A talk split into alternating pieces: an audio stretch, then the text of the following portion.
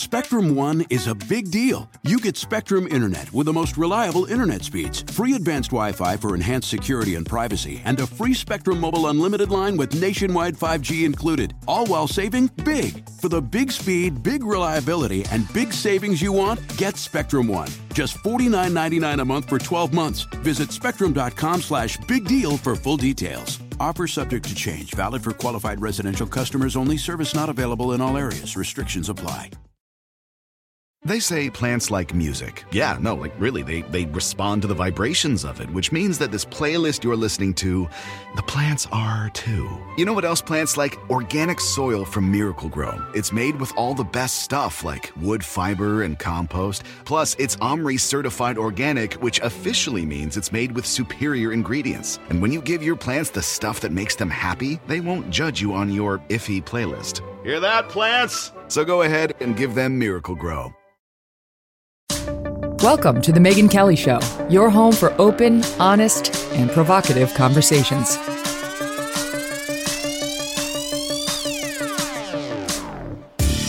Hey everyone, I'm Megyn Kelly. Welcome to The Megyn Kelly Show. Today we are looking back at one of the most chilling shooting sprees in our nation's history. It was just over one year after 9 11. And for three weeks in October of 2002, the DC area was under siege. No one, no one, it seemed, was safe. Attacks targeted people from every walk of life doing the most common of tasks pumping gas, shopping, mowing the lawn, just walking, just walking down the street. At first, law enforcement thought the shooter was likely a white, older man, perhaps with military experience. But as they pieced together the clues, the reality was much different. Today, we are going to take a fascinating look into the Beltway sniper case, and we are thrilled to be joined by someone who was working for the FBI at that time. Jim Clemente is truly a living legend whose own personal story is also fascinating. He's a former FBI profiler who went on to bring his expertise to the small screen and now has a number of exciting projects that we'll get into in a bit. Sometimes it takes a different approach to help you unlock your true potential. With Capella University's game changing FlexPath learning format, you gain relevant skills you can apply to your career right away. Earn your degree from an accredited university and be confident in the quality of your education. Imagine your future differently at capella.edu. Capella University is accredited by the Higher Learning Commission. Learn more at capella.edu/slash accreditation. Jim Clemente, welcome to the show. Very great to be here. I really appreciate all the work that you do getting out all this amazing true crime. Oh, Jim, thank you for saying that. From from you, that's a great compliment because I know you've devoted your life to catching bad guys and talking about it and helping people understand the process and how it's done. Um, I've learned from you, and our, our listeners and viewers are about to as well if they haven't caught your work yet. This case, I remember this so well. I was just about to move to the DC area. Wow. And so was watching it, you know, with great interest and thankfully had not yet gotten there. But the thing that was just so terrifying about it was there was no way of preventing other than staying in your house all day and not doing any of the normal things you would do. There was absolutely no way of preventing it from happening to you because like I say it could, it could literally have been you were just walking down the street. That there was no method it seemed to how they chose their victims. Yeah, there was a very random process going on and with snipers that's that's generally the case. Snipers will actually have absolutely no relationship to their victims. They they actually choose a method of operation that distances themselves from their victims. They want to feel like God, taking life from afar and above. And because of that, they typically pick random victims that just happen into their purview. But in that case, when that was going on, there were so many people who were uh, putting up double blankets over all their windows in their houses who were when they went to had to go to the grocery store were pulling up right next to the front or actually crawl walking into the grocery stores or oh. while they're g- getting gas it was a terrifying time in that whole washington d.c area it's not like today you know when post covid ordering your groceries is not uncommon. People know how yeah. to do that. They know how to do most things without leaving their house. The the world has now been set up to allow that. Back then, you had to leave the house. You had to correct go outside, you know, and it, and it was like places like Michael's. You know, who hasn't been to Michael's, you know, to go get whatever, a mm-hmm. baking tray for the holiday cookies you're Or Home making or Depot. something. Home Depot, exactly. Or your gas, you know, it's like I, I read too, and I didn't remember this from the time, but they some gas station owners were setting up big tarps around Sure. the area where you'd pump your gas so that you could feel confident no one would shoot you. That it was a month of hell. It was. It was the most direct, horrific, terroristic event since 9 11. And it was seen as, since it was within a year of when 9 11 happened, it was seen as potentially an extension of 9 11. People Mhm. thought that this could be some outside terrorist who was running amok in in the Washington D.C. area, particularly because D.C. is such a political place, and all these shootings happened right around D.C. and and even right into D.C. and those things got people worried, especially people in the FBI. Yeah, I remember it was like the three things not to not to compare because 9/11 is in a class of its own, but we had Mm. we suffered that terrorist attack, then the anthrax scare Right. came, and then within 12 months or so, we're looking at the DC sniper attacks, these at seemingly at random and you know, people may remember 10 people died, but 20 people were shot. I mean, Yes. 13 as part of that one month, but it actually wound up going well beyond that, which we'll get to. Well beyond, yeah. So it was, it truly was terror, events of terror back then. And people wonder why, you know, now, the benefit of hindsight, we submitted to the security state, you know, the expansion of all these programs and spying and so mm. on. We were scared.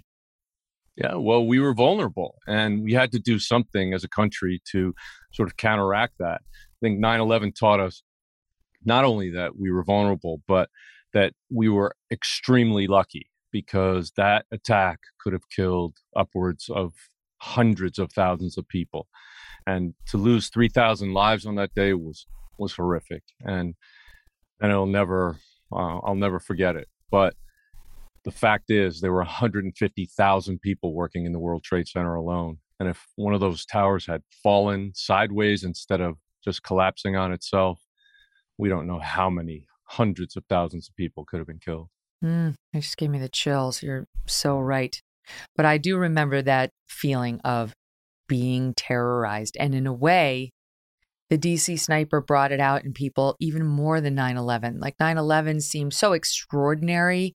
I don't know that we were worrying that that would happen regularly. You know, it's like Mm. such an extraordinary attack by this man we understood far away in a cave in Afghanistan. It took extraordinary amounts of planning and so on. Right. But the DC sniper was getting person after person after person, day after day after day, and very, very few clues to go, go on. It's not like, we think we got him or there's someone in custody. It took almost the whole month before it was like, okay, so let's start That's at the beginning. Let's start at the beginning. Okay. Um, the first, the first, and, and we can then go back. Let's just do the ones that we experienced as a nation together. Uh, Okay. Those 13 shootings, 10 of which resulted in fatalities first. Right. And then we can go back and take a look at what was happening prior to that spree, Right. which helps put everything into perspective. Okay, I'm trying to get my dates in front of me. The first one, October 2nd, 2002, 55 year old James D. Martin, a program analyst for the National Oceanic and Atmospheric Administration, is shot in the parking lot of Shoppers Food Warehouse in Wheaton, Maryland. Now, at that point, what did we know? Did we know this is like a, a killing for joy? You know what I mean? Did we did we think he had enemies? What was known? At this point, it, it was, there was obviously a big question mark. Was he singled out because of his job? He worked for the government. I mean, at least a government entity. And because of that, we weren't sure whether this was a politically motivated attack or whether it is a personal attack. Right in the beginning, we don't know. We have to do a deep dive on victimology. We have to understand who this person is. And right at the beginning, his job stood out as something that could be related to some kind of terroristic government attack. Um, as it turns out, in a very short period of time, all hell would break loose. Hmm. and it would soon become clear. We're we talking about a small town, you know, in in a county that that literally never sees this kind of of violent crime when when basically in one day their their murder rate is multiplied uh, by 50% Yeah. their Yeah, so- entire year they get in in in one day So in the beginning, you're thinking, like you say, is it something to do with his job? What is it? Let's look into all of that. But that lasted about 24 hours, as far as I can see. I mean, it, it was it was less than a day before the next crime took place. That was of a 39 year old man, landscaper named James L. Buchanan. Police were called to the crime scene. They found him. He'd been fatally shot while mowing a lawn at a commercial establishment near Rockville, Maryland. So now, I mean, at least one of the other clues here is this isn't about class, right? Now you've got somebody who's probably more professionally educated. Now you got a different guy who mows lawns for a living. Um, both men, one's almost 40, one's 55. Um, and not, I don't know, but Rockville, Maryland versus Wheaton, Maryland, not not too far away, right? They're not too far close. they're neighboring towns but but the thing about it is that we didn't know right away that these were related we had to i mean ballistics is what actually created that connection but it took a little while to get the- bullets from both of these victims and to match them to the same being fired from the same weapon. The fact is that when buchanan's body was found it was it looked like it was an accident. He was mowing lawn. It looked like maybe a rock kicked up or some glass kicked up and struck him but then it was determined that he was actually shot. And so now we have two shootings within a, a fairly short geographic distance in both in towns where there wasn't a lot of shootings. So there's there's some connection being drawn at this point. The fbi is not involved at this point yet. It's a local police matter. Uh, the montgomery county police department or Montgomery County Sheriff's Department was brought in immediately. And at that point, they were, they had, I think they had just a handful of detectives working for them. And of course, these detectives would have to go from one scene to the next. And of course, normally they would get one shooting every several months. And now they have two shootings within 24 hours. Mhm.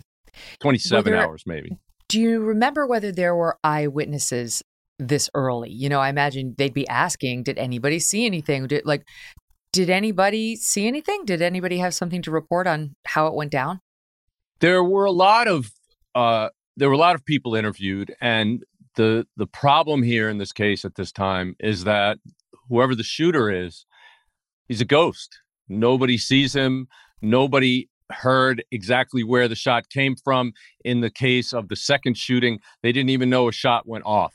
So there was some confusion at that point. Of course there are people who who were interviewed and this is something that we have to deal with all the time.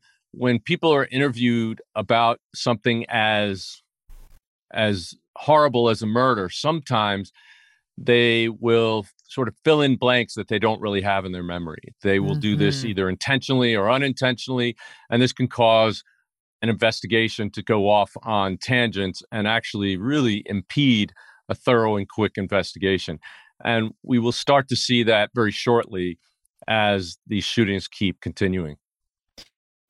I'm recalling this story of uh, a law school professor who got to class late, said, So sorry, had a road rage incident, lunatic on the street.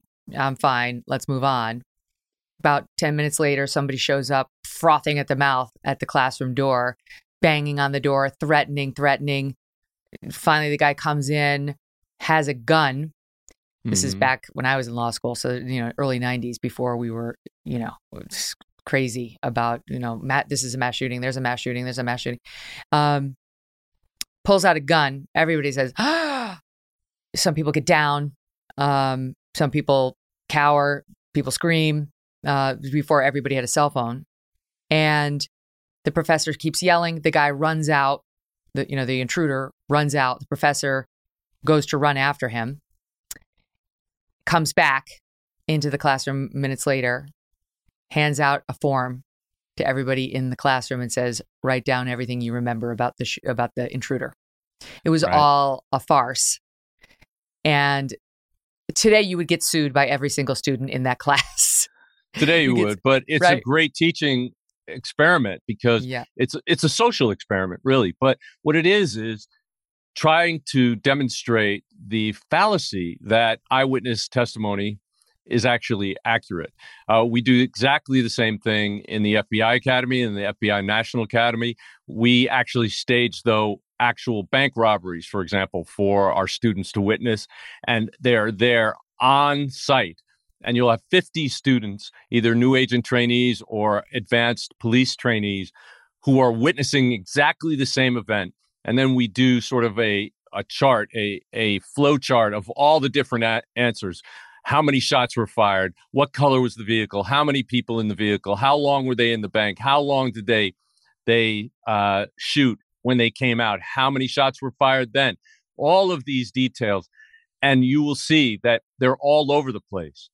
right. But then, but then we teach people, these people who professionally have to be able to recount details very well, how to focus and how to weed out all the other other aspects that can distract distract you. Because when you're when you're involved in a life situation and then a violent crime happens in front of you you didn't expect it to happen.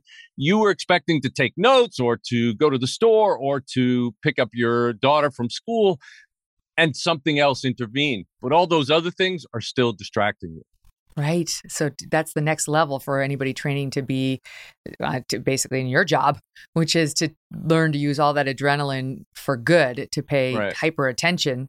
yes Um, to I- focus And I remember uh, my colleague, we wound up practicing law together, and uh, she used to be a nurse before she went to law school. And so this had happened to her in her law school. And um, it was a great because somebody else was there who who had witnessed her behavior, and they were telling me that she, her name was Sandy, unlike virtually everybody in the class, having been a nurse, was used to trauma situations. And so while like some of the big male burly guys in the class were underneath their desks, she was like, "You over there, there was a guy in a wheelchair near the front door. She's like, "Get him away from that front door. You move there, you move this." Blah, blah, blah. She totally took command. It's this, you know, diminutive sounds like she had special forces training. She just, she'd been through trauma. And of Yeah. course, the point of the story is their eyewitness identifications were horrible. Horrible. Mm-hmm. You know, it's like man wearing a big yellow Morton Salt jacket, man wearing lumberjack, you know, shirt, a woman. Some people said it was a woman. It's like, it's so Right. unreliable. So, yes, to your point, the, the eyewitness IDs, you can't put that much stock in them unless you get the miracle of, holy cow, they're all identical. They really did get a look at this person. Well, and again, it's going to be uh, a filtering out process, and that's what we do when we do all these mass interviews. When we're when we're doing sort of neighborhood canvases and so forth, we want to ask exactly the same questions, and then we can measure the answers against each other. If you don't have a form for that, and every officer is out asking different questions, you can never really find out which people are telling the truth and which people aren't. And again, it Mhm. might be unintentional. In other words, some people believe that they are actually recounting what happened. But what happens is memory is not a, a digital video of this event. Memory is stored in several different areas. Each one of your senses has the ability to store information from a memory in a different part of your brain. And in order to remember it, you have to pull those pieces together. If there's a piece missing, if you don't remember what it sounded like or what somebody looked like or how tall somebody was, your brain will fill in what you expect. And if you're Mm. focusing only on that gun, which many times people say that gun barrel looked massive when the gun was pointing at them, and it focuses your attention on that and away from the features of the person that are right in front of you. But we've developed ways of of actually maximizing the ability of somebody to recall things. Uh, we Really? actually, yeah, we developed cognitive interviewing, and basically, it's a way to get people to relax and to get put themselves back into the situation in a non-threatening way, and then we engage all of their senses. Not just their sight and sound. Most people will recount events through sight and sound, but they won't tell you what the temperature was like on that day, what smells came into their nose while smells this are happening. big. But if you bring those things back, it's like linking up chain a chain in your brain to all the different parts of your memory and pulling you can pull them out more easily. So we try to do that without any suggestion, but we do certain techniques to get people to think about it. And one of the ways is to get them to tell us what happened the first thing in the morning and go detail by detail what they did that morning. So by the time they get to the event, their brain is already used to recounting a lot of detail. Ah. And again, getting all that sensory information involved just ramps up the ability of somebody to remember something. For example, Yes. if I said, "Tell me about Thanksgiving at your home when you were a kid," you the one of the first things you'll remember is the family being together, the smells of the turkey cooking, Yeah. everybody being together, the mood, the ambience, the the how people were situated in around the table, all those kinds of things will help you have a much more rich experience when you try to recall that. And that's what we try to do about crimes too. That's good stuff. I mean, who hasn't had the experience of you, they're out of your deodorant when you're at the store. So you get something that's a one off. And then when you put it on, you're like, ah, summer um, 1986. You know, it's like you you don't necessarily know the date, but you know you've had it before, and the just the smell takes you back to that place. Yeah, your smell, your sense of smell is the most directly wired to your brain. There's only one synapse between the nerves that end coming from your nose and getting to your brain. So, because of that, it's one of the most incredible ways to recall something just by smell. Hmm. No, this is a fascinating side journey. We could do a whole show just on this. Yeah. Um, all right, so back to the have to DC. back to murder. Yeah, back to the DC sniper. So you mentioned ballistics. So Mhm. how long does it take to get the bull? I mean, in a situation like that, where now we've had a shooting on October 2nd, and the very next day, uh, James L. Buchanan, the 39 year old landscaper, gets shot. Could, could you possibly ha- have much information on the ballistics that quickly? Not yet. Uh, first of all, they're they're two different towns, and it and then the shootings happen. All the first six shootings happened within 27 hours. So Mm. It wasn't literally till towards the end of that 27 hours that we started to get information that these were all they they all seemed to be a ballistic match, and then that was confirmed shortly thereafter. But when you start seeing then shooting after shooting you can start because it's such an anomaly in this area to have a sniper shooting. In other words, there were shootings in this county, but these these shootings were typically with a handgun by someone who was right in front of the person, and there is some kind of ongoing dispute or a, a robbery going bad, an armed robbery going bad Hmm. this kind of shooting where there's a sniper who is completely distanced and invisible Mhm. to everybody that is something that's a very unique thing and just that behavior in and of itself started to link these crimes by mo So we talked about the first two. That the October 3rd was the big day. There was just Right. um, the one on October 2nd. Though right before that first killing, there had been a shot fired through a window at Michael's craft store in Aspen Hill, Maryland, but no one was hit. Okay, so now we have two victims. Later that same day, October 3rd, uh, Prem Kumar Walakar, 52, a part-time cab driver, killed while pumping gas at, in the Aspen Hill area of Montgomery uh, County, Maryland. Again, that's where the first, that's where that Michaels was. Um, Right. That's number three. Then October 4, October 3rd, again, Sarah Ramos, 34. Now it's a woman, Silver Spring, Maryland, killed at a post office. A witness reports seeing a white van or a truck speed uh, away from the post office parking lot immediately after the shooting. And we'll get back to that white van one second. Then comes uh, number five, October 3rd, still, Lori Ann Lewis-Rivera, 25. Again, now, now we're on to young women of Silver Spring, Maryland, shot dead at a Shell gas station in Kensington. And then number mm-hmm. six, October 3rd, 2002. This is the only one in Washington, D.C. Pascal Charlot, just over seven, the line right yeah, 72 years old, shot in the chest as he just walked down Georgia Avenue. taken to a hospital where he dies less than an hour later. That last one, number six, the first shooting to occur at night. The others, I had forgotten about this, were all in broad daylight. That's crazy. Exactly. It is crazy. And what it does is it tells us immediately as profilers that the person who did this had a high level of criminal sophistication. And what does that mean? Well, it means he knows how to plan and execute his crimes. Another thing that we saw now you have six shots, six kills within 27 hours, Hmm. a very tight time frame. Generally, this kind of shooting would be labeled a spree. In other words, an offender who is going off and just killing as many people as he or she can in a row. But generally, when we see that, when we have a shooting spree, we see some level of decompensation in the shooter, in his skills and his planning. Things just don't go according to plan and things start falling apart. He might have to carjack somebody's car to get away. He might have to shoot out with the police or somebody else who pulls a gun on him. None of that happened here.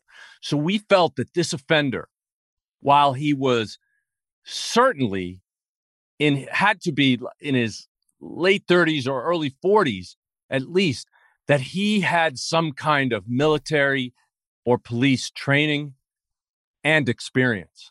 It Just- couldn't be somebody who just learned how to shoot a gun at paper targets because Mhm. when you're shooting at human beings, when you actually take a life, that actually takes a certain kind of individual.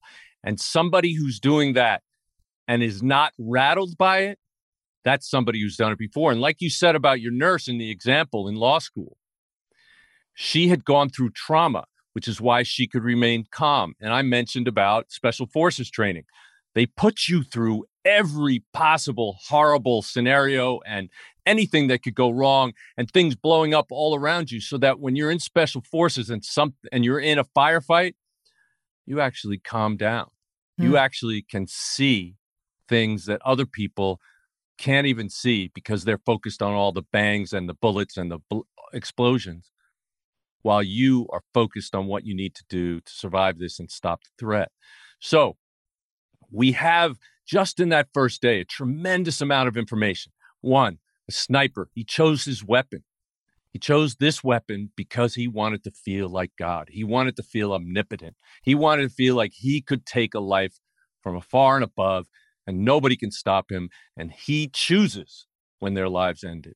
And that that came out because these random victims who couldn't have been planned. In other words, some of them had just as a fluke sat down on a bench or just decided to go to the post office, that kind of thing. You can't actually know that this person is going to be at that place at that time. And so when we put all that together, these the random victimology, the sniper, the fact that he had not decompensated at all, we really thought we were looking for somebody who had to be at least in his late 30s, maybe early 40s, and and experienced the line of fire before.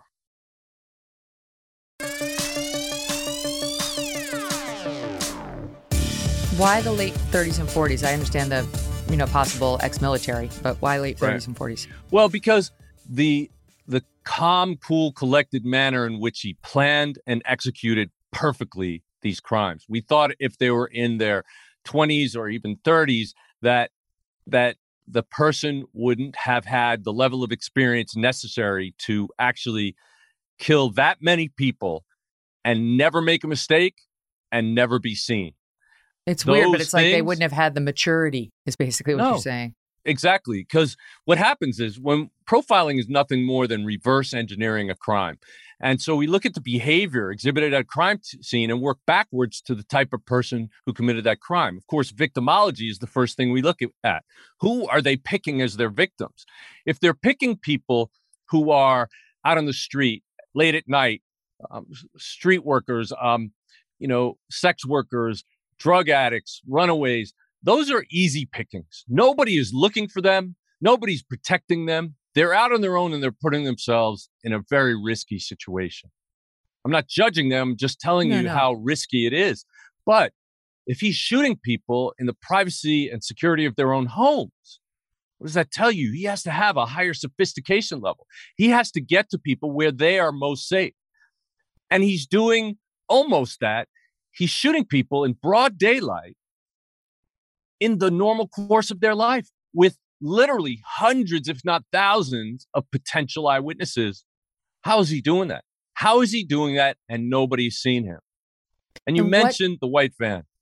Yeah, yeah. Wait, wait, hold on on that one okay. for one second Sorry. because I know that we get we have more on the God complex later, but what was it at that point that suggested to you that this person may have one? The reason why we theorize that he had a God complex is because of his choice of weapon and crime. His MO screams out God complex. We have studied all the other sniper cases in the history of the US, and we have seen their psychology. And the way I always like to explain it, I break it down this way that genetics loads the gun, personality and psychology aim it, and your experiences pull the trigger. Mm. And that means it's a complicated mix of bio, psycho, and social that actually makes someone into a killer. In other words, they have to have the genetic predisposition or at least potentiality to be a killer. They have their own personality and psychology, which is the filter through which they then experience life's experiences.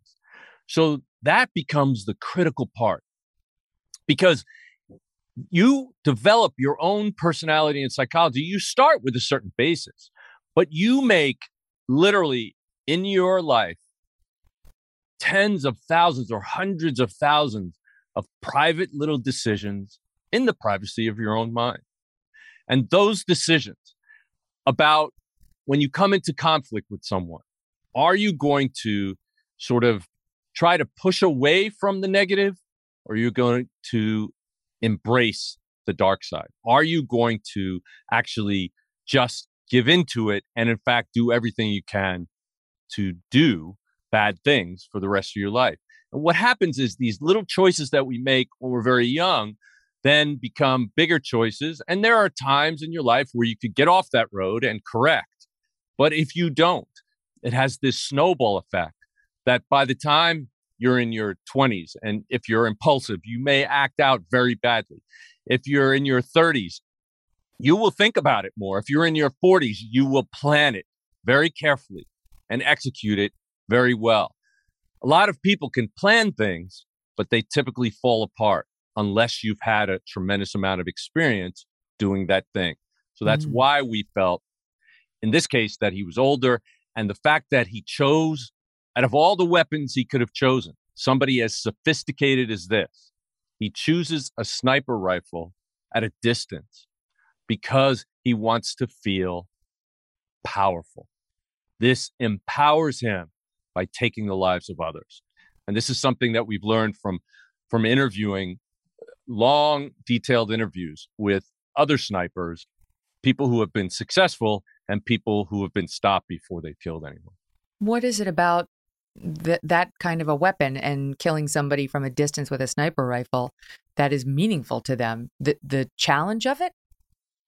Well, there's a certain challenge of it, but it, they see it as a way to be godlike. You know, everybody thinks of God up in heaven and God decides when somebody lives or dies, right? So that's what they're doing. They're sort of assuming the role of God. Mm. They're superimposing that on people. They want to cause the fear and terror that they successfully did in the entire Washington, D.C., Maryland, Virginia Beltway area.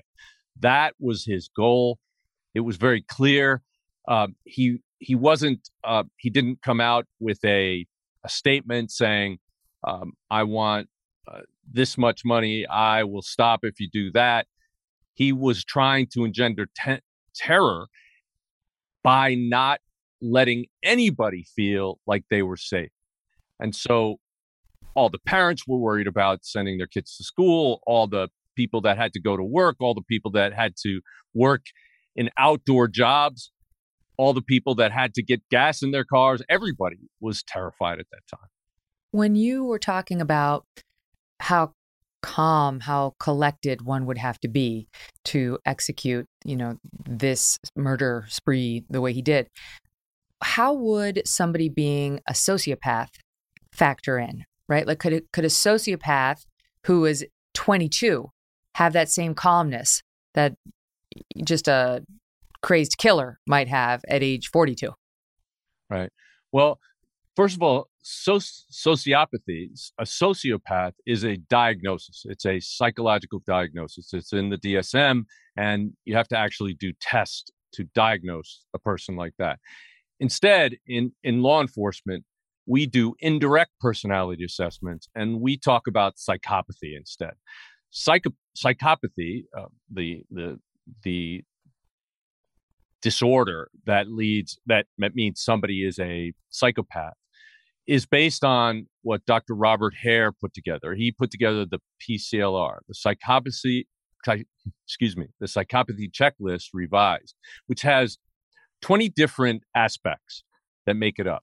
And what you do is you rate someone uh, a zero if they don't have this trait, a one if they kind of had this trait, and a two if they definitely have this trait. And it's things like narcissism and getting in trouble when they're kids and things like that. Uh, multiple marriages, a lot of problems in their life. But if you score more than 30, you're classified as a psychopath. If you score more than 20, a lot of people think you're probably there or almost there. But one of the things that, one of the most prevalent traits in psychopaths is a lack of human empathy. Now, what does that mean? What is empathy? It's our ability to put ourselves in other people's shoes and feel bad about it, them when they go through bad things. And it's one of the things that helps prevent us from hurting people and being violent. This is this is a sort of a survival mechanism that our brain puts in in front of it's sort of our frontal lobe it's our policeman it basically says stop before you go too far and Many psychopaths have none of that at all. They are completely devoid of empathy, and many of them are completely devoid of human emotion. Now, the smart ones can see it in other people and they can mimic it. Learn to fake it. Right. Fake it very well. And that's what they use to manipulate people. Ted Bundy. It's, Ted Bundy is a great example. Also, I don't I don't really love giving names of people that are bad. I I, I work for the victims, not for the bad guys. But Vandersloot, the guy oh. who killed Natalee Holloway, yeah. and also the daughter of uh, a South American race car driver, or and on the five year anniversary of of killing Natalee Holloway. Oh, that's right. I um, forgot he killed a second person. Totally yeah, forgot that. She had found out because she read something on the internet about him on the anniversary. And he ends up killing her. But what he does is he walks out of the hotel room with two empty coffee cups, goes and gets coffee and comes back to quote discover her dead. Mm. Immediately after killing her, he recovers, comes up with a plan. If I go out and look and carry two cups, I can say, I thought she was still alive. She was alive when I left. And when I came back, I found her dead. He's immediately trying to, to build an alibi. Well, guess what? He didn't realize that there was a camera literally right outside his hotel room door, and nobody went in or out after he left. And so they were very easily able to break through that alibi. But the important thing is that psychopaths have the ability to recover quickly. They they actually live for thrills, so they're exciting people to be around, for example. But in this case, we saw the fact that he was able to do this in a cold, calculated manner as not only confirming that he was probably going to be high on the psychopathy checklist, but also confirming that he had experience doing exactly this somewhere in his life. We need that checklist posted in the show notes so that young women dating can just quietly drop these questions. Can't do it all at once, ladies. It's too on the nose. But you know, just like over the first date, you could maybe squeeze in two. You know, second date, have like a friend show up and ask a few. There must be a way of peppering these if Well, your instincts be, haven't served you well. I, I would be I would be a little cautious about it, uh, just because um, you know people who haven't done this thousands of times can can sort of misinterpret behavior. There's a lot of Mhm. things that people, a lot of little traits or or um, characteristics of of psychological disorders, minor characteristics of them that we all have. But people can see those minor characteristics and think it means everything in the diagnostic category and they could be wrong that way although okay. we we just we actually did a sh- did a show for audible and Yes. It's Am called I Dating a Serial Killer? killer I wanted to ask you about that.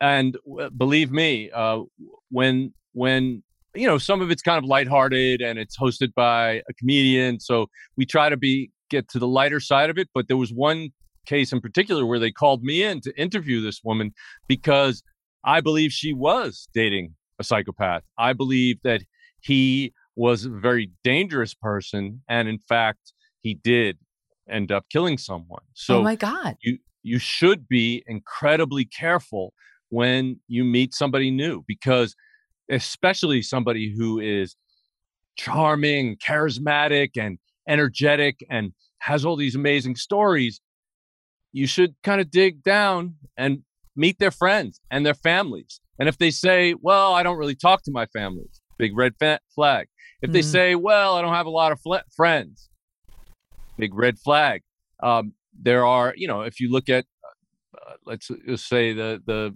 the Tinder swindler, that guy. I mean, when he did his thing, he made women feel incredibly special. He he flew them on a private jet. He did all these amazing things, all these gifts. He said his life was totally consumed by them. Well, it's all a very well planned out manipulation. And you have to be able to as much as you're feeling great about it and it's amazing and it's exactly what you wanted, if it's real, it will survive you stepping back and taking some time and saying, okay, this is what we're going to do. We're going to slow this down. We're going to look into some things. We're going to take some time to actually get to know each other before we make all these amazing moves. Mm. And that will put a wrench in his plans because he needs you to go fast so that he can move on to the next one and the next one and the next one. Maybe maybe it's not so bad to be dating somebody who's a little dull. Maybe you could maybe dull in the beginning is good because it sounds like they don't tend to project dull if they're trying to swindle you or woo you or Probably sort of not. just get you under their power. Uh, so yeah okay that's a good thing to look for. I mean ideally hot but dull. So consider that ladies. Uh, and we'll we'll continue more of this in a little bit with jim because we definitely want to know more about am i dating a serial killer? Who doesn't who wouldn't listen to that? Um, okay so and by the way just because you're not a serial killer doesn't mean you're safe. I mean psychopath sociopath these are all deeply problematic. Killing animals Oh. always deeply problematic. And people th- women overlook it. It's like oh what do you mean he killed the family cat? Oh but he's so handsome and he treats me so well. Ladies pay attention. All right wait stand by because i want to get to i want to get back to sniper and get us through that. Mhm. so now we move on to the next day, and th- we, it takes us to October fourth. Another person uh, is shot, though she she survives. A 43 year old woman, Caroline Seawell, back to Michael's, a parking lot. She's putting her bags inside of her Toyota minivan. You can picture it, can't you? You know, you can picture yourself doing this. Amazingly, she survives. But the DC, Virginia, Maryland sort of area is absolutely in a panic now. I mean, as we discussed. And here's just a little bit of sound from locals at and around that time. This is SOT 5. I do walk around my community with a little more caution than I did before. outside. They can't go outside.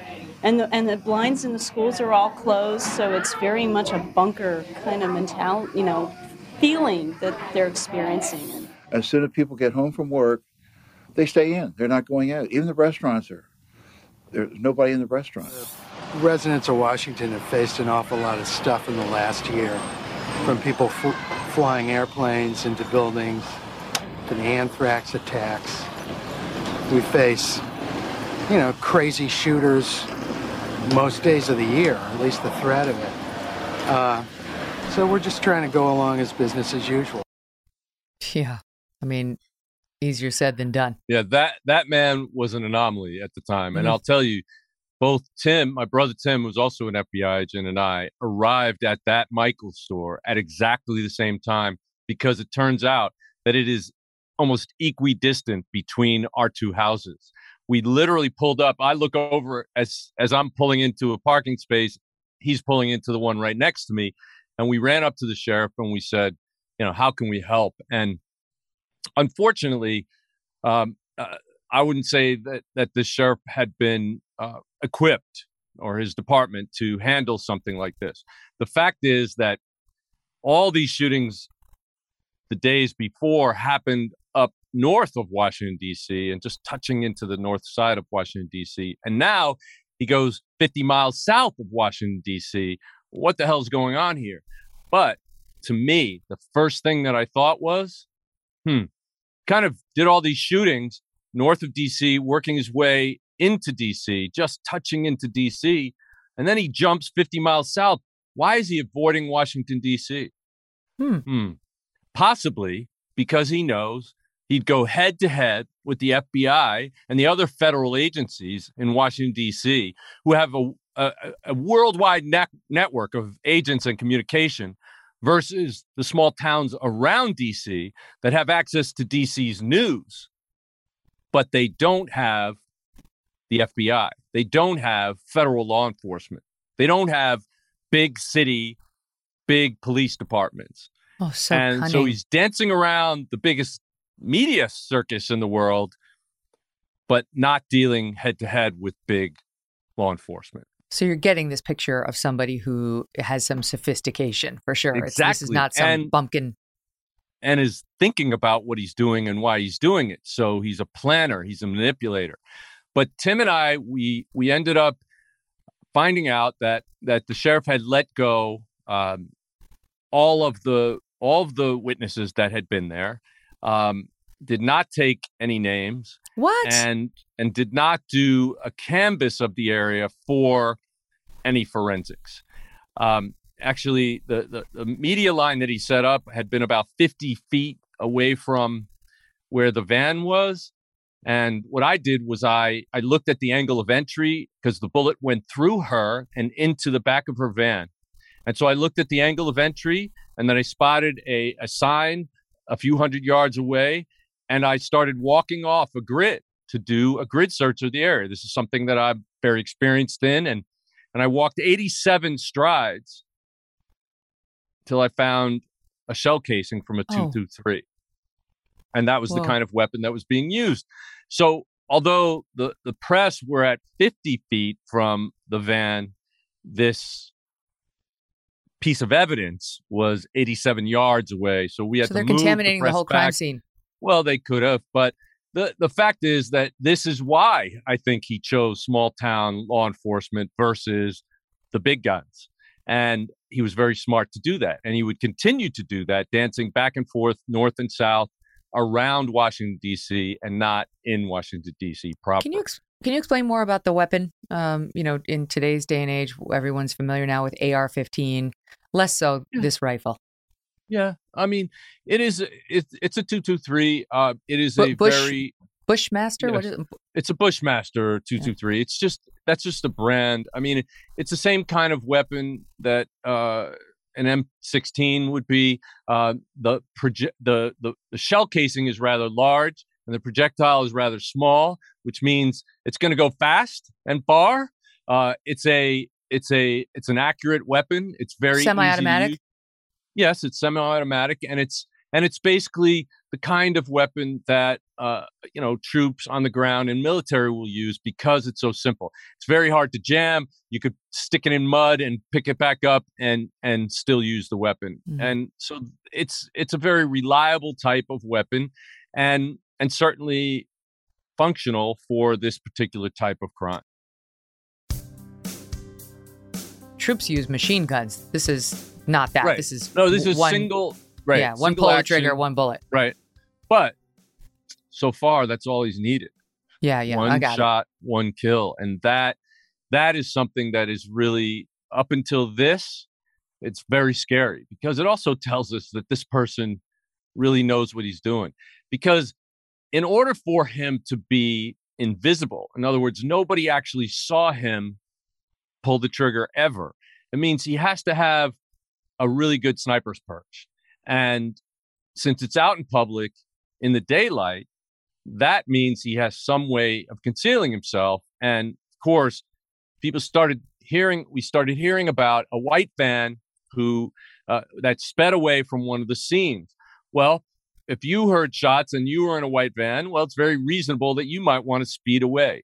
It's also very important to know that a white, uh, uh, sorry, a white commercial van is actually the most common type So of van common. used in in small businesses. And in fact, one of the cable companies the year before had sold off 1,800 of these white vans in the area uh, because they were doing uh, ramping up a new f- fleet, and and so there were there were overabundance, and I think at one of the shooting scenes when um, when one of the local police officers told my brother, "Yeah, we're looking for the white van." Somebody saw the white van. My brother said, "Okay, stop right here. We're at an intersection." I want you to count the number of white vans you see right now. And it was nine or 13 white vans that just in their sight line right then. So somebody's always going to be searching for the white van. If somebody tells you to think about the white van, you're going to see the white van. I've, And- I mean, I've told my my kids like, as you get to be driving age or you're driving with your friends or whatever, do not park next to vans. Do not park next to a van. There is no point. There's no reason. There's plenty of parking spots. Just bad things happen. It's just too easy Mm. Well- for bad guys to reach out and grab somebody who's smaller, weaker, Right. and take them. No question. It's good to be proactive. It's good to be situationally aware. And in this case, what ends up happening is that the sheriff, uh, when I went back and talked to him, and I said, uh, What have the people said? Because Michael's is literally in the parking lot of what's called the Spotsylvania Mall. And I Mhm. looked around, there were at least 3,000 cars visible to me at that time. And I said, What witnesses? What, what have they said? And he said, There were no witnesses. So I sent Oh, them all come home. on. And I said, Come on, somebody, somebody must have said something. And he said, Well, there's this one guy, but he's 18 years old and he uses drugs and he's lied to us before. And he said, uh, what did, and I said, What well, what did he say? He said, uh, he said it was a black guy with an afro peeled out in a dark sedan. And I said, Great, did you put out an APB on it? He said, No, I put out the APB on the white van, just like Chief Moose told us. Wow. And I just, you know, took in a deep breath, but I also clocked it. Now, this is an unreliable witness who's lied to the police before, who's a drug user, but it could be. Why would something. he lie about this? Yeah, it could be. And and the other thing that he- is, we, we- our our viewers may not. Well, they- maybe they do remember, but there we didn't have cameras everywhere back then. This was No. immediately post 9/11. It would take a while for that apparatus to get up at every corner of America. It wasn't there yet. And not only that, this was a very rural area. This is Fredericksburg, Virginia. In fact, it's Spotsylvania County, Virginia. And it's a tiny little area that has that happens to have some box stores and some a mall, but it's generally it's just a very suburban 55 miles away from Washington D.C. kind of quiet little bedroom town. And Yeah. The- nobody the iPhone didn't come out until 2007 as well, so people weren't popping open their phones and getting the No. immediate aftermath. It's, it, sometimes it bears reminders, you know, about how we used to live versus now, and these things that we've just become Right. accustomed No, to. you're right. Uh, Right. You know, from yeah, we were using pagers in the. FBI at the time. Mm-hmm. Okay, so the the next the next shooting, uh, and thank goodness this person survived, was of a child, a 13 year old shot, critically wounded outside of the Benjamin Tasker Middle School in Bowie, Maryland. So he was shot in the chest, but he survived. He would later testify at one of the trials, and two days later, on October 9th, 2002. Keep in mind, again, this started, as far as we know, on October 2nd. So here we are a week into this. A tarot card is found near the scene of that shooting at the school. And this is a, I would say, first big clue. No? Absolutely. Well, the first big clue about that is that uh, this was a response to a lot of the unfortunate statements that police and political figures in the area were making at the time. We told them that the sniper has a god complex and the last thing you want to do is challenge that sniper what you want to do is appease them and then hopefully they will sort of lower their aggression and actually start communicating instead what happened was the the chief chief moose made a statement that the streets are safe the schools are safe so to prove them wrong after they called the sniper a coward going after unarmed people, all this other stuff. Person after person was paraded in front of the cameras saying that they wanted to to make a statement. And what they did was they shot somebody on their way into school, this 13 year old mm. boy. And like you said, luckily he survived. And when they did the search, there they found the sniper perch in a patch of woods next to the school, and this tarot card was there. And very, very um, in alignment with our profile at this point was the statement on the top call me god and this confirmed and i think finally chief moose listened to us about this sniper. It's the death tarot card and it says call me god on it. And then on the back is says this is for you mr police. No press and call me god again. And this was a very interesting thing. And as we began to really crunch all this data that we were getting, the information from all the shootings that happened in one day with one shot, one kill, the fact that he's bouncing around to these small jurisdictions, the fact that nobody has actually seen him, the fact that everybody's chasing ghost white vans, the fact that he communicated with us saying, Call me God, and the fact that he said, This is for you, Mr. Police. Well, that really raised some issues with Jim Fitzgerald, who was my buddy in the behavioral analysis unit and who had started forensic linguistic profiling. And that is using the actual content of the words, the, the construction of the language to tell a lot about the writer. And what we found was a, a great amount of detail that we would start to think about, but we didn't actually have sort of a a you know sit down drag out profile session until a few days several days later hmm. so the tarot card was big but the focus on the white van would continue. Uh, for example, the same day the tarot card was found, October 9th, another shooting. Dean Harold Myers, 53 of Gaithersburg, Maryland, killed while pumping gas at a station in Manassas, Virginia. A white minivan seen in the area is first thought to have some connection with the shooting, later cleared by police. October 11th, 2002, Kenneth Bridges, 53, a Philadelphia businessman, killed at an Exxon station just off I 95 near Fredericksburg, Virginia.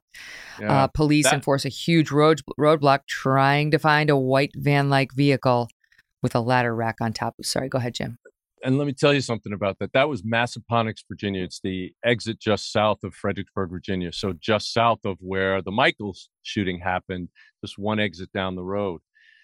My brother um, was one of the first law enforcement to show up at that scene, and as soon as he got there, he called his wife. They lived, as I said, just uh, not a short distance away, um, and he said, "Stay inside. Whatever you do, don't come out here."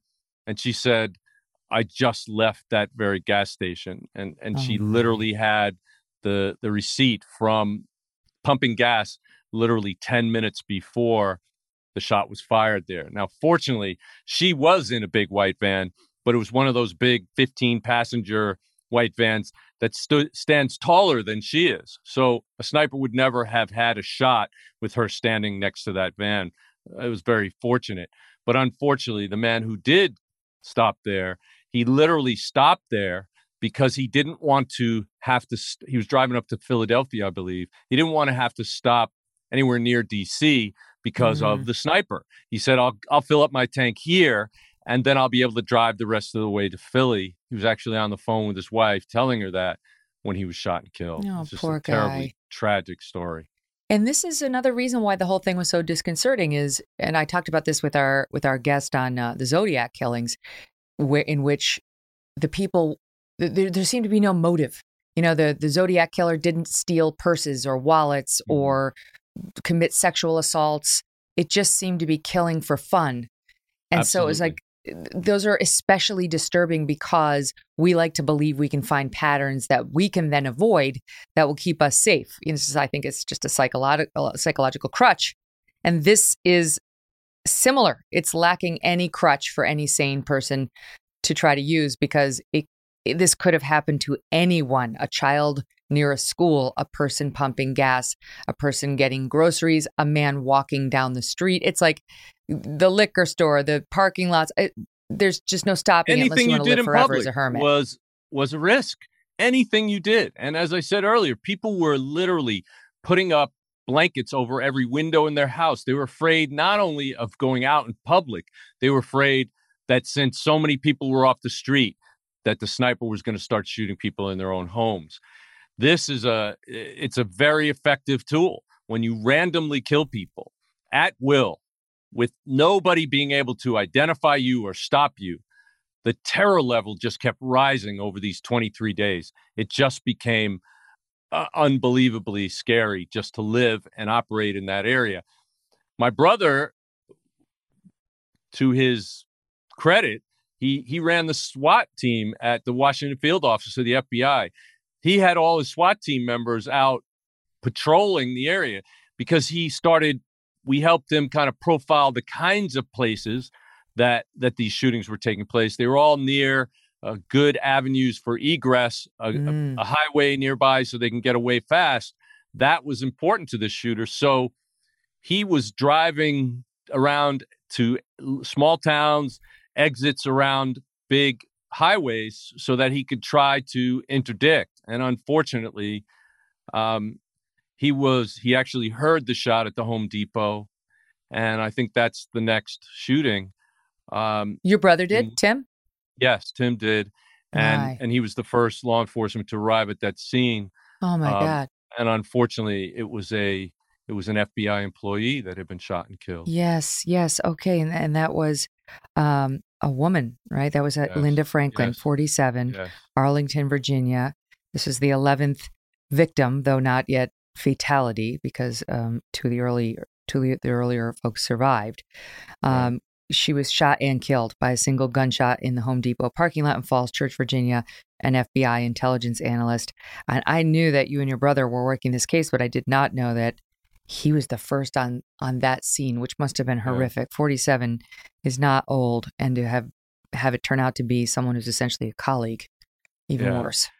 And uh, you know he just he just describes you know seeing her her, her husband you know holding her and and her Mm. dying in his arms and it just it was horrific and this really uh, got him even more riled up and he knew that that this was a very sophisticated killer and we had been talking throughout this whole process and at, at, at about this time we decided we need to really do a, a push to try to gather all this information and get it out to all the law enforcement agencies in the area.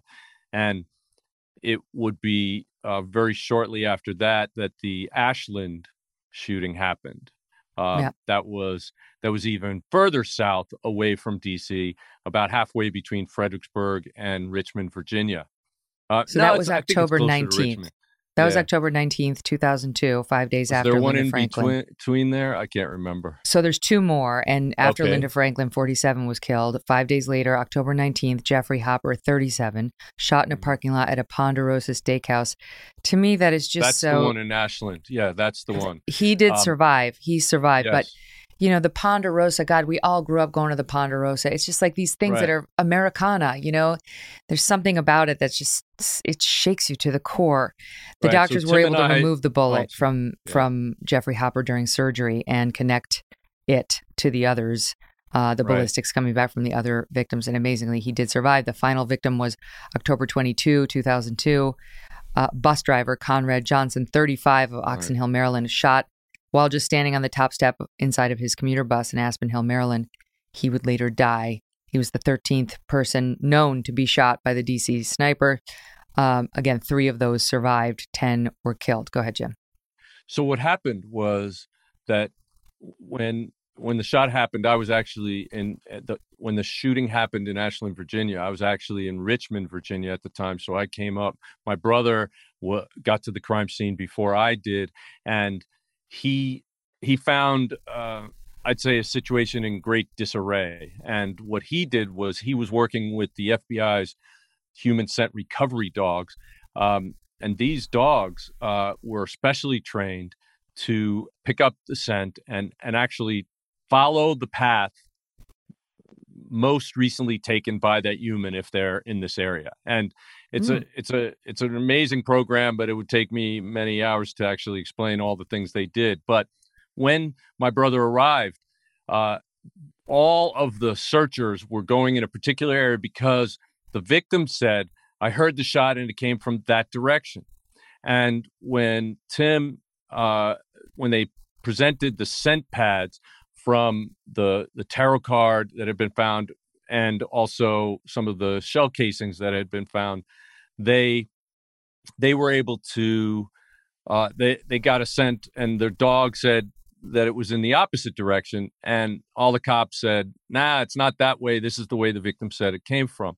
And tim knew that the, the guy was standing next to a brick wall and the, the the echoes that you can get yeah. off a brick wall of a shot can can make it sound like it comes from anywhere. And so he he the dog takes off in one direction. As soon as they break the line of the woods, he sees an area where it's laid out. It's the leaves are all crushed down like like somebody was laying there, and he shines his flashlight up, and there, tacked to a tree, is a is a little baggie, like a Halloween baggie with some pink lined note paper in it and he says, Well, obviously, they left us another message.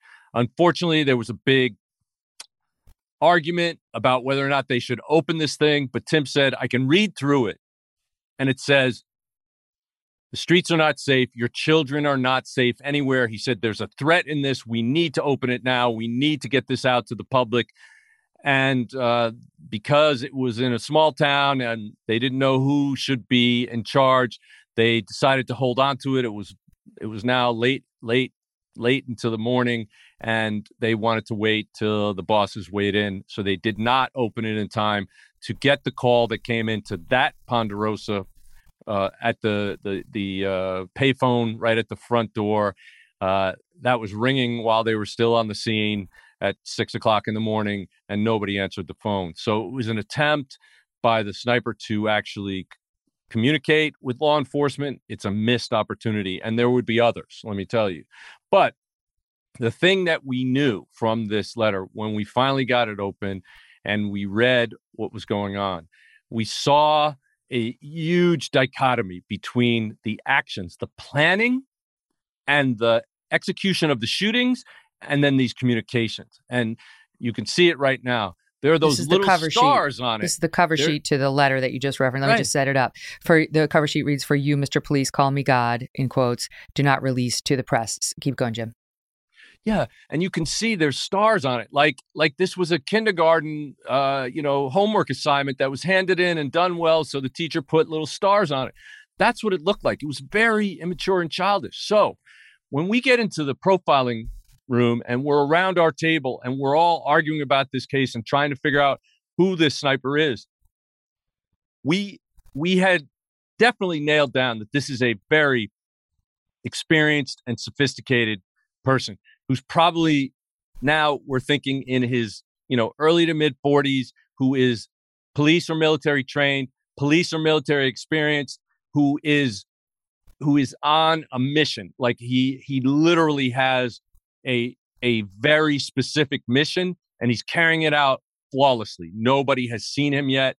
And Jim and and so we we kind of nailed those aspects of the profile. And Jim Fitzgerald says, "Guys, I understand exactly what you're saying, and and I agree with you. But here's the problem: when this guy's communicating with us, I got to say, he, he's he's immature. He says, This is for you, Mr. Police, as if he's looking up to the police. He's writing mm. on, you know, basically on on kid's school paper and he's putting stars on it. What kind of self-respecting 45-year-old man is going to do this? If this guy is an adult, he's just barely adult, but I'm I'm thinking he's younger. This is what Jim Fitzgerald says.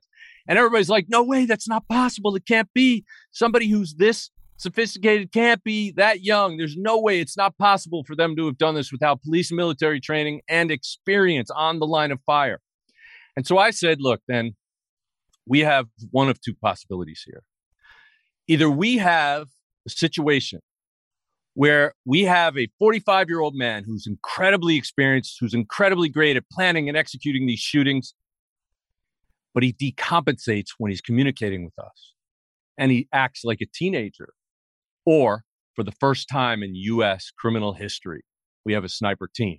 And everybody blew up. No, snipers don't play well with other each other. They don't. They work alone. Every case in history so far has been like this. You're a fool if you think it's otherwise. And Fitz chimes in. He says, Well, it would make sense because I'm telling you, whoever wrote this is like a child. How can he be so sophisticated and be a child? And everybody's telling me it can't happen. And I said, Well, it could happen. If you have a 45 year old and you have a 15 year old, and the 45 year old is controlling the 15 year old. You said that at that mind, point. Yeah, I did. And I said, wow. in my mind, the way he could control him best is to totally control him by sexually victimizing him. And everybody says, Oh, you're an expert in that field. That's why you think that's happening. They didn't believe it. And I started talking them through it. And I started saying how how this is a possibility. And in fact, I convinced them there was a probability. And we actually put it in the profile at that point. Mm. Totally unconfirmed until 11 years later. But well, that one piece of it, but the rest of it would be confirmed within days. Oh, yes, right. But the part of it about how how these two snipers for the first time in US history were willing and able to work together. One was training the other, it turns out. And Muhammad was sexually abusing Malvo basically from the beginning.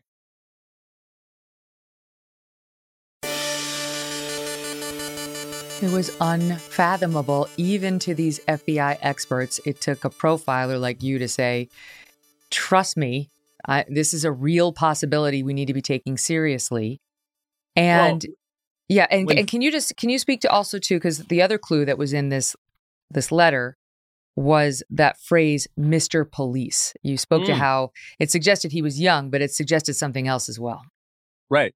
And another thing that Jim Fitzgerald brought up was the fact that the tarot card plus the phrase Mr. Police. He said, Mr. Police is actually a phrase used a lot. It's a disrespectful thing, but it looks polite.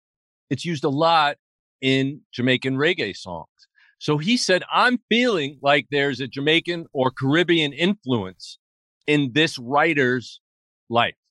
He hmm. said, I can't say for sure, but I wouldn't be surprised if this is a Jamaican American or African American who has Jamaican roots or Caribbean mm roots. And I said, you know, back at the Michael's store shooting, the one eyewitness that the sheriff told me about, who he thought was a liar because he was a drug user and he had lied to the police before, he said, Right. It was a guy with a big afro, a black guy who peeled out in a dark sedan. We need to we need to change this profile from a white van, work van, to a dark sedan. And we're probably looking for two African Americans with some tie to the Caribbean. Mm. And that so changed you, everything. Now you've got a different profile. And as it would turn out, you got the right one, but you don't have the guys and you don't have the right car. Uh, and, you know, still there's. We don't know van, which car it is. Van. We just have a general feeling. And it turns out, as they went back and interviewed people who were around the neighborhood of the first two or three days of shooting. One of them had also seen not a car racing away, from the scene, but a dark sedan slowly pulling away from the scene. Mm. That is a smart tactician. That is somebody who knows that racing away is going to raise the awareness and set off the alarms. But slowly driving down a neighborhood street, it probably isn't going to really stand out in anybody's mind. And so, so, how did we get from that point to just a few days later? The final victim was shot on October 22nd. And within 20, within 48 hours, um, there there was an arrest. And in between, Right. I should say this. Here's you mentioned Chief, Chief Moose. I mean, right around that time, right before the capture, Mhm. he had this message for the community, which still still sounded rather scary. This is soundbite one. The person or people have demonstrated a willingness and ability to shoot people of all ages, all races, all genders, and they've struck at different times of the day, different days, and at different locations. We recognize the concerns of the community and therefore are going to provide the exact language in the message that pertains to the threat. It is in the form of a postscript. Your children are not safe anywhere at any time. My God, the That thought would of hearing that. Yeah, that would be pretty scary. And if you notice, the person standing behind Chief Moose at that moment, I believe, was an FBI agent.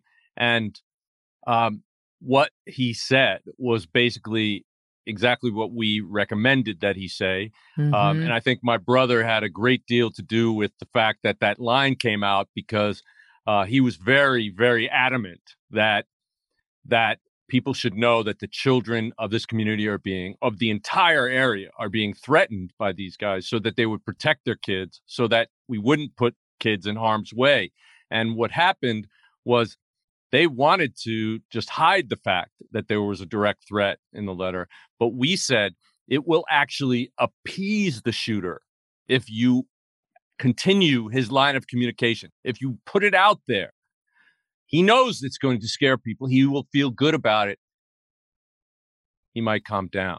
because in, we showed the cover sheet to that letter left by the Ponderosa, but the body of it, was per CBS reporting at the time, the body of it uh, read included a demand for $10 million, giving the 16 digit account number and a PIN uh, that was from a stolen Bank of America Platinum credit card. And it included the chilling postscript quote, Your children are not safe anywhere at any time.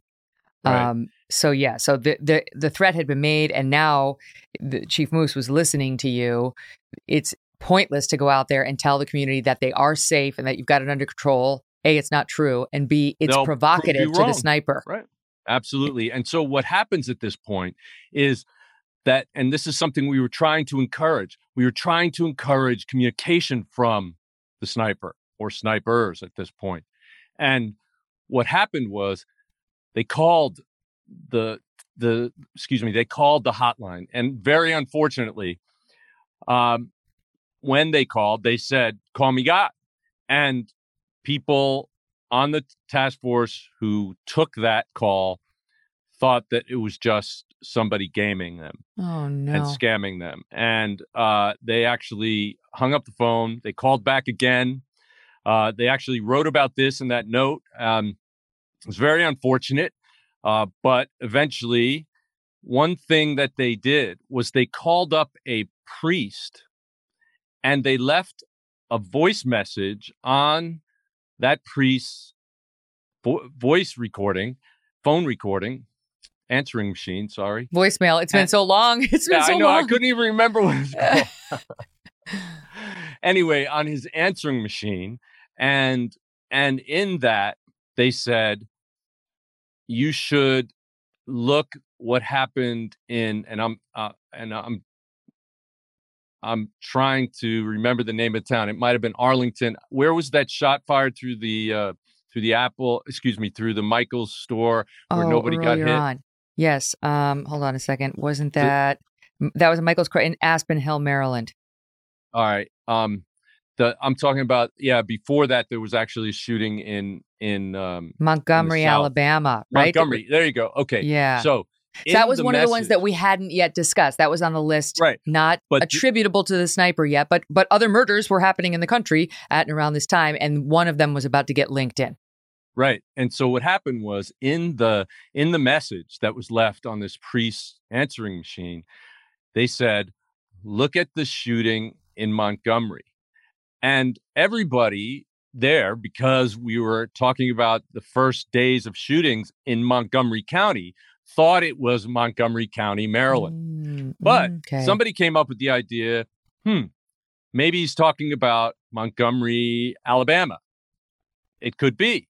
And so they looked at to see if there were any unsolved shootings there. And yes, there was a store, and somebody came in and uh, picked up a magazine and then left. And then a couple of minutes later, a bullet goes flying through the window, just misses a woman behind the cash register.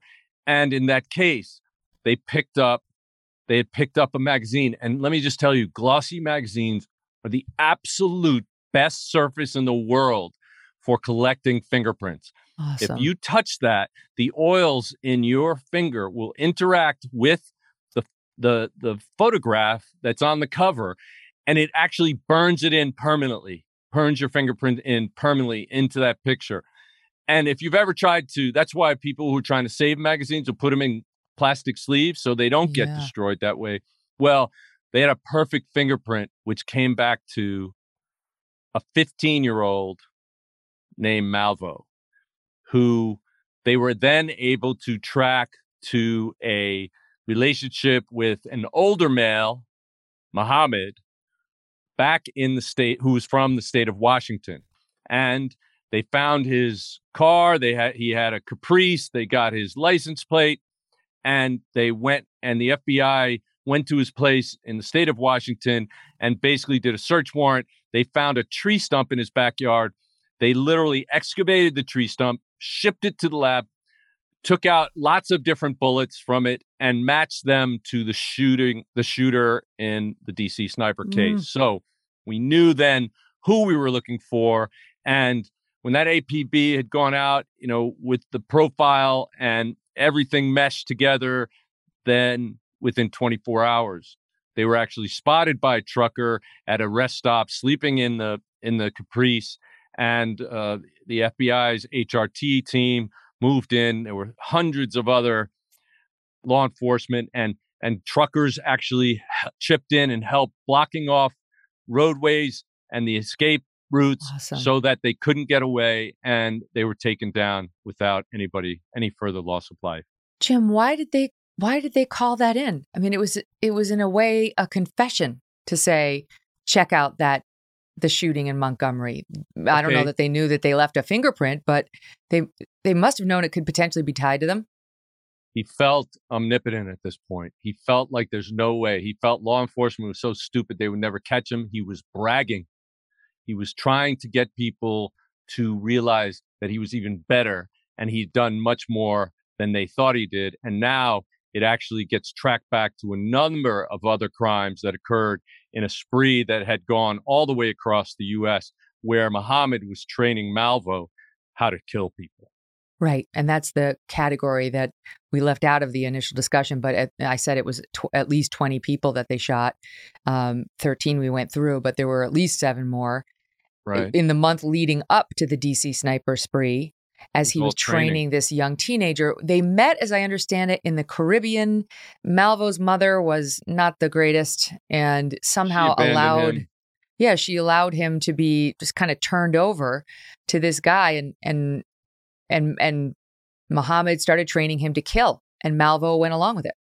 Right. Well, what em- what ended up happening uh, was um, it wouldn't be it wouldn't really come out to 11 years later when Malvo spoke publicly, and he did this to his great, uh, I don't know, detriment because speaking about this in Jamaica, which is a, an extremely homophobic place to this day, they consider if you if you're a male and you're sexually victimized by a male, they consider that homosexual activity on the victim's part.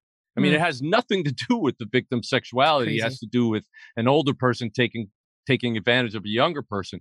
But Malvo came out and said that when Muhammad picked him up out of this shelter, basically he was homeless. His mother had abandoned him. His mother had abandoned him several times already in his life uh, before the time he reached 15 years of age, and his father was completely absent in his life.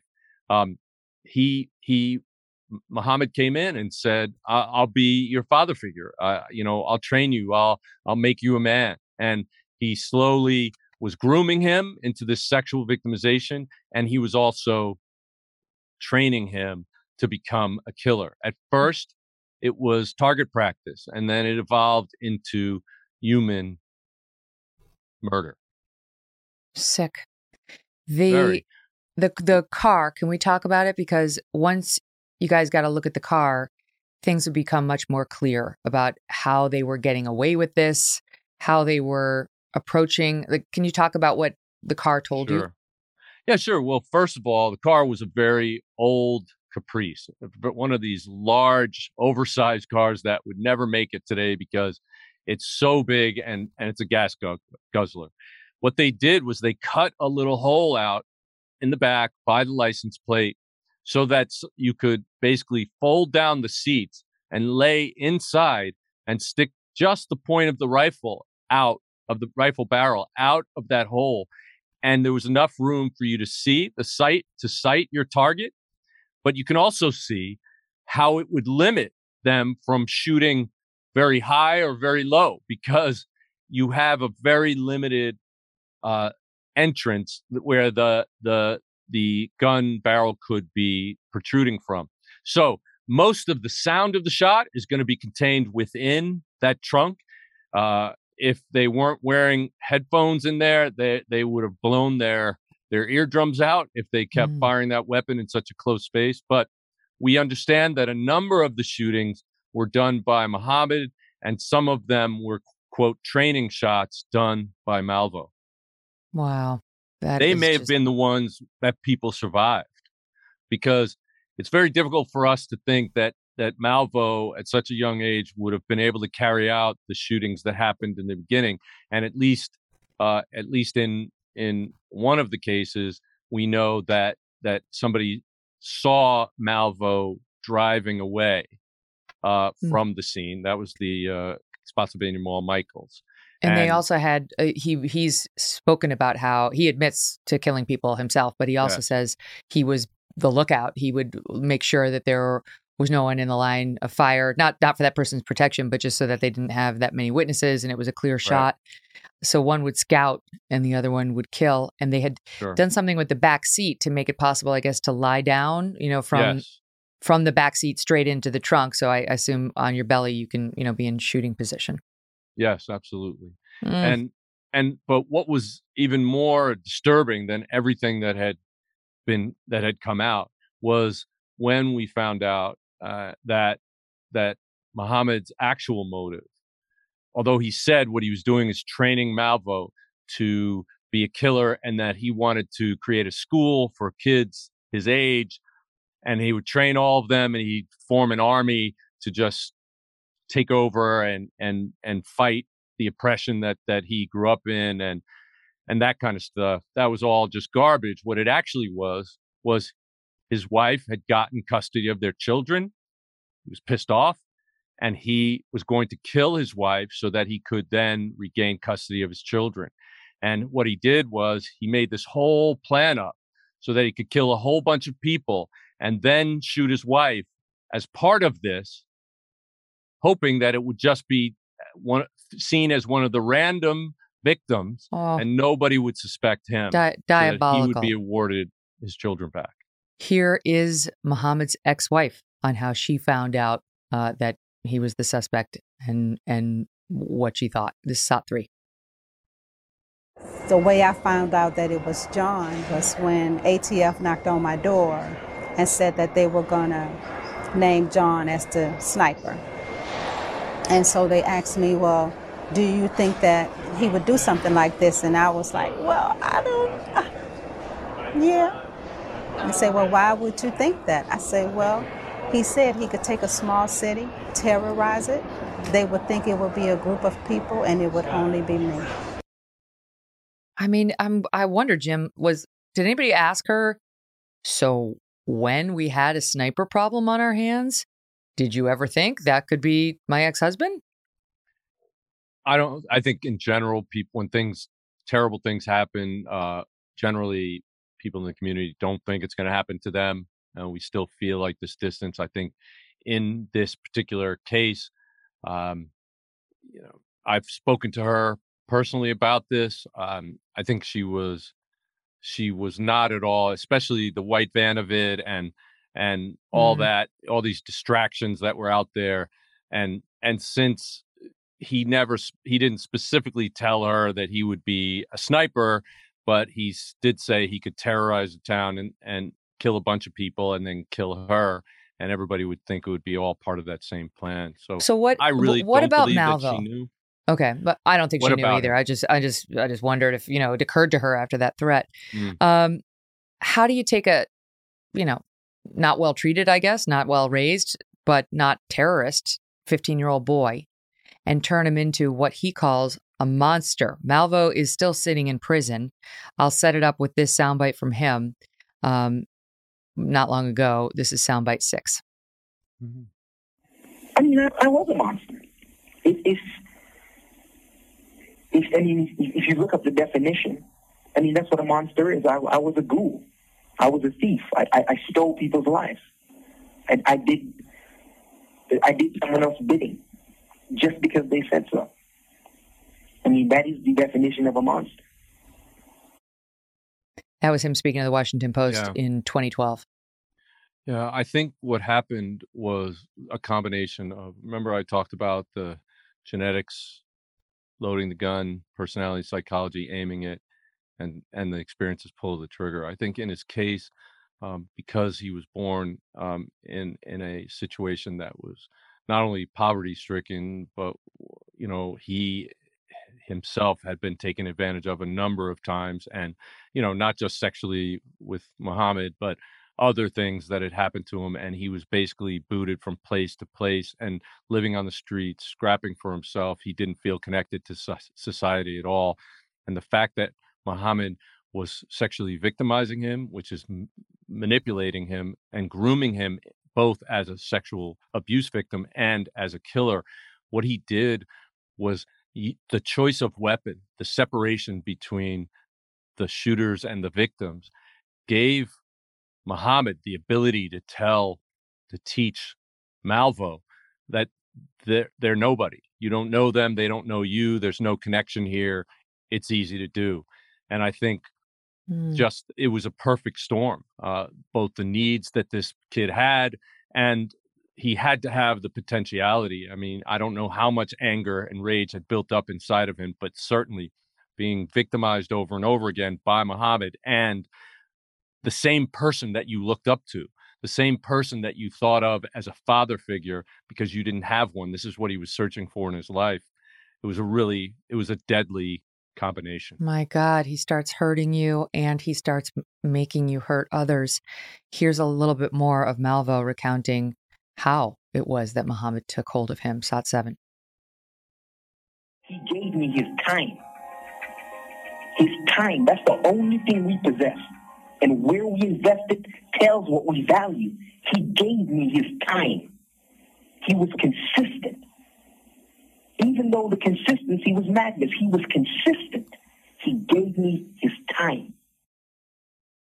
Wow. His time, Muhammad's time, ran out Yeah. on November 10th, 2009, when he was executed by lethal injection.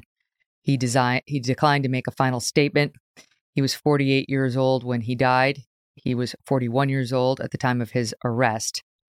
Um, and the the courts and the legislatures, the Supreme Court, have gone round and round on the younger of the pair, on Malvo, because the Supreme Court, well, would eventually rule that it is unconstitutional to, uh, in 2012, they ruled to to pass down mandatory life sentences without parole for juvenile offenders. That it violates the Eighth Amendment pro- prohibition on cruel and unusual punishment, and therefore, uh, what to do with Malvo. So he'd been tried in a couple of different states, and in Virginia, they did change the law to um, to not allowing uh, life without parole sentences for juveniles. So he can't have a life sentence without parole right you know there right now. But if he were paroled from Virginia, then he would have to begin serving his Maryland sentence. And there's a question about whether he could ever get out or whether he would just be in jail in perpetuity because one state after the other would start executing their sentences against him. I don't know. You tell me because Malvo's attorneys right now are seeking sentencing release or release or release, which seems that seems impossible to me. Well, I don't know. I'm not sure what's going to happen. I will say this. I mean, Malvo was pretty messed up at the time of his arrest. I've seen some of the art that he produced when he was in his cell.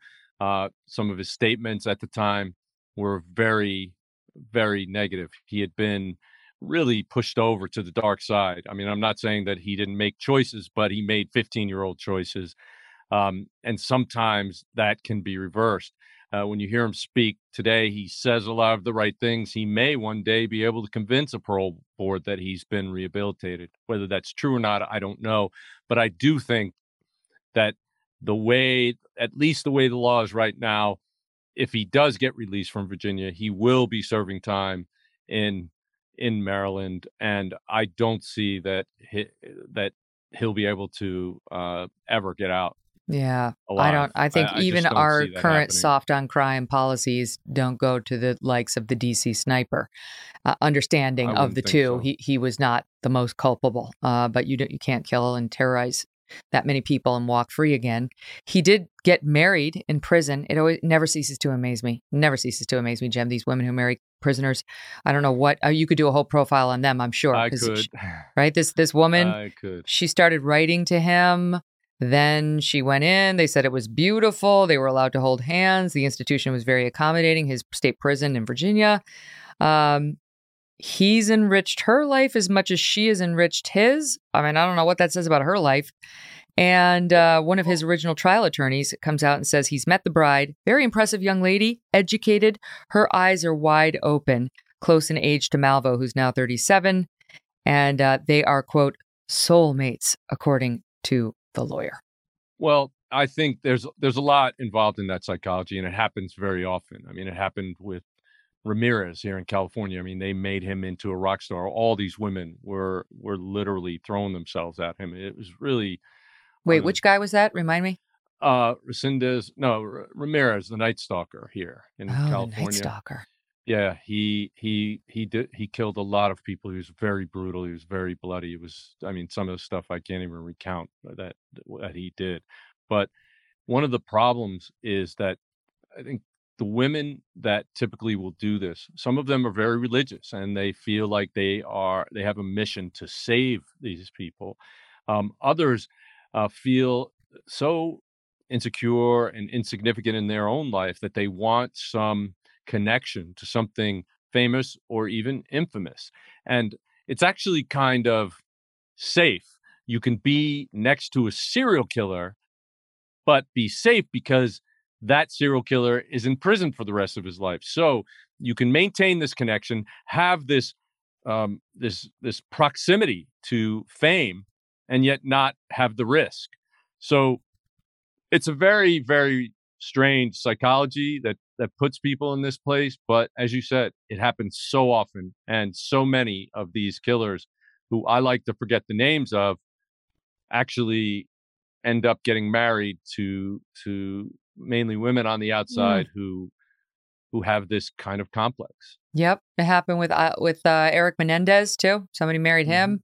I just get like these women who would spend their lives like that when, you know, it's not like every man's a peach, but at least the ones who, you know, you can actually touch might be mm, a more fruitful place to cast your your rod and reel. Um, I don't know. I, I don't have a lot of sympathy, I have to say. I don't think that they should let this guy out of jail. I will say that as now the Virginia law has been softened, consistent with the U.S. Supreme Court ruling, uh, they're now looking at getting the sentencing release from Maryland, which would be next up to hold him. And we're told a decision in Maryland could come this month on that. So it's a very it's a timely discussion we're having. I don't think the odds are in his favor. I mean, Maryland is pretty blue. Even Virginia is these days, but not that blue. And I got to leave it at, on this note, Jim, because you spent a lot of years at the FBI. I know your brother did too. Uh, thoughts on the difference then and now, the way we look at our FBI, the way America thinks about its FBI, you know, the partisan politics that have been on display out of that organization over the past few years. And I know you're retired now, but how how you think about it? Well, I certainly still know a number of people who continue to work for the FBI, and and and and we have sort of a listserv uh, that that we correspond all the retired agents together, and and to a, a man and woman, everybody's very upset with the image of the FBI now, and and unfortunately, some of the really negative things. I mean, I think the most horrific thing that that came out against the FBI was was the lack of involvement in the Nassar investigation. Uh, mm, but I think terrible. a lot of the political things that have happened Uh, are happening way, way, way up here. But the agents, the street agents, the, the people who dedicate their lives and careers and put their lives on the line, not the administrators, not the, the leaders of it, but the people who put their lives on the line, they have remained absolutely the same throughout all of this and ho- and they will continue to and i think that's the saving grace for the fbi you don't you don't become an fbi agent because you know you do it for the money you don't become an fbi agent because you're you're lazy and and you can't find something else to do the fbi picks and I, i'm not trying to be you know self-aggrandizing here I, I feel very lucky to have had the opportunity to become an fbi agent and to work there for 22 years but the FBI picks people. There are hundreds of thousands of people who apply to the FBI, and not that many get picked up every year. Maybe a thousand every year. And and the fact is, there's only about 14,000 agents in the whole country and around the world. So it's a very picky job and it's very difficult to get in. It's very difficult to maintain your job there. And part of that is the excellence that they demand from you. And I think that that excellence has not changed, and it is what's going to save the image of the FBI. Uh, because literally, the people who have who have laid down their lives for people in the FBI, and and, and we lost quite a few agents in the last few years. Some of them were first responders on 9/11 and got cancer, and others.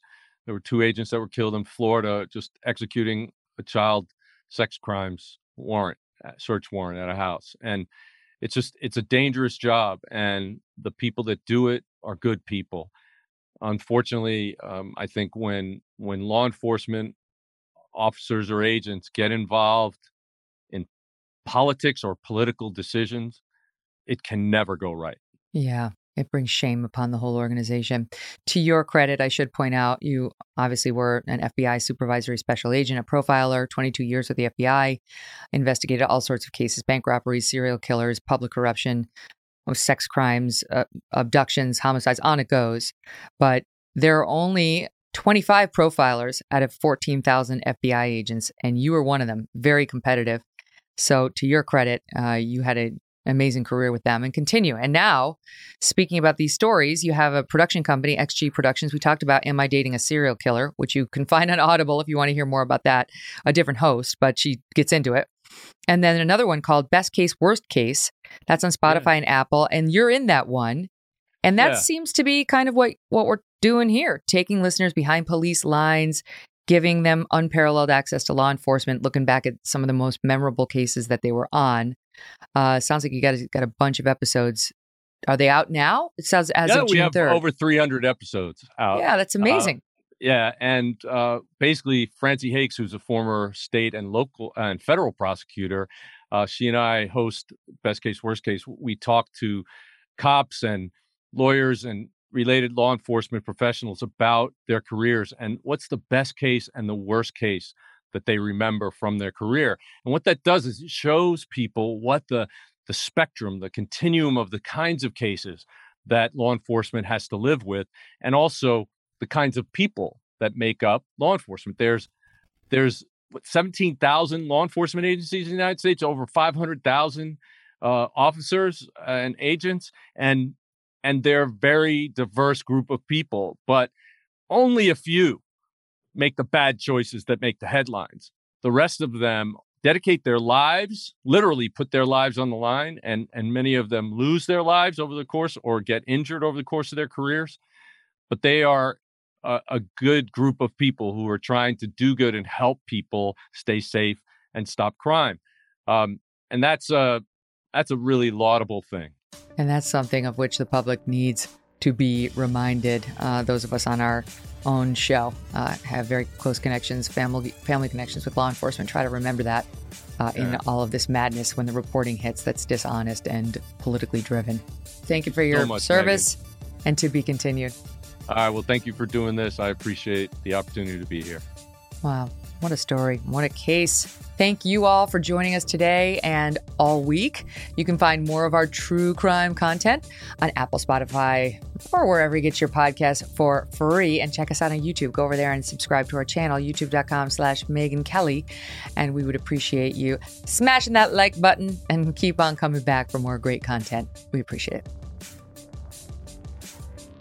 Thanks for listening to The Megyn Kelly Show. No BS, no agenda, and no fear.